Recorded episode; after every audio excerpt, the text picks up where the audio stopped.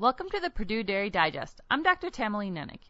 In this installment of the Dairy Digest, Melissa McKendree, a graduate student in the Department of Agricultural Economics, will be talking about motivating employees on your dairy farms. This is part of a series of human resource issues she is investigating with Dr. Nicole Olynk and David Widmar.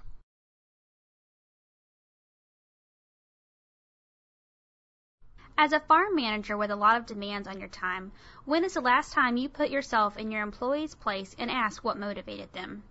Different people will value different things, such as flexible time off, recognition by peers or managers, or different titles and responsibilities on the farm.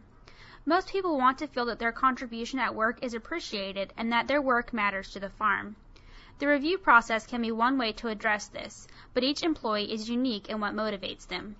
Oftentimes, it is the small gestures of recognition throughout the year that employees appreciate. Think of the small gestures that make everyday life more enjoyable. Recognize and celebrate employees' birthdays. Have a mechanism for recognizing exceptional work. Have a mechanism in place to allow flexible time off for employees who are in good standing with the farm. Have an event that farm employees can bring family members to see the farm and feel like part of the operation. Remember, while managing non-family hired labor is a challenge of its own, it is critical that farm operators don't fail to align the incentives of family members involved in the farm business.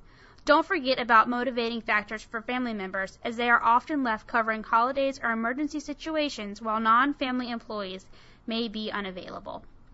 Aligning incentives to motivate employees so that your team is working towards the same goals is an ongoing process. Designing compensation and incentive programs to provide encouragement to employees to work together for common goals can be a great step towards developing a long-term, productive, and efficient workforce.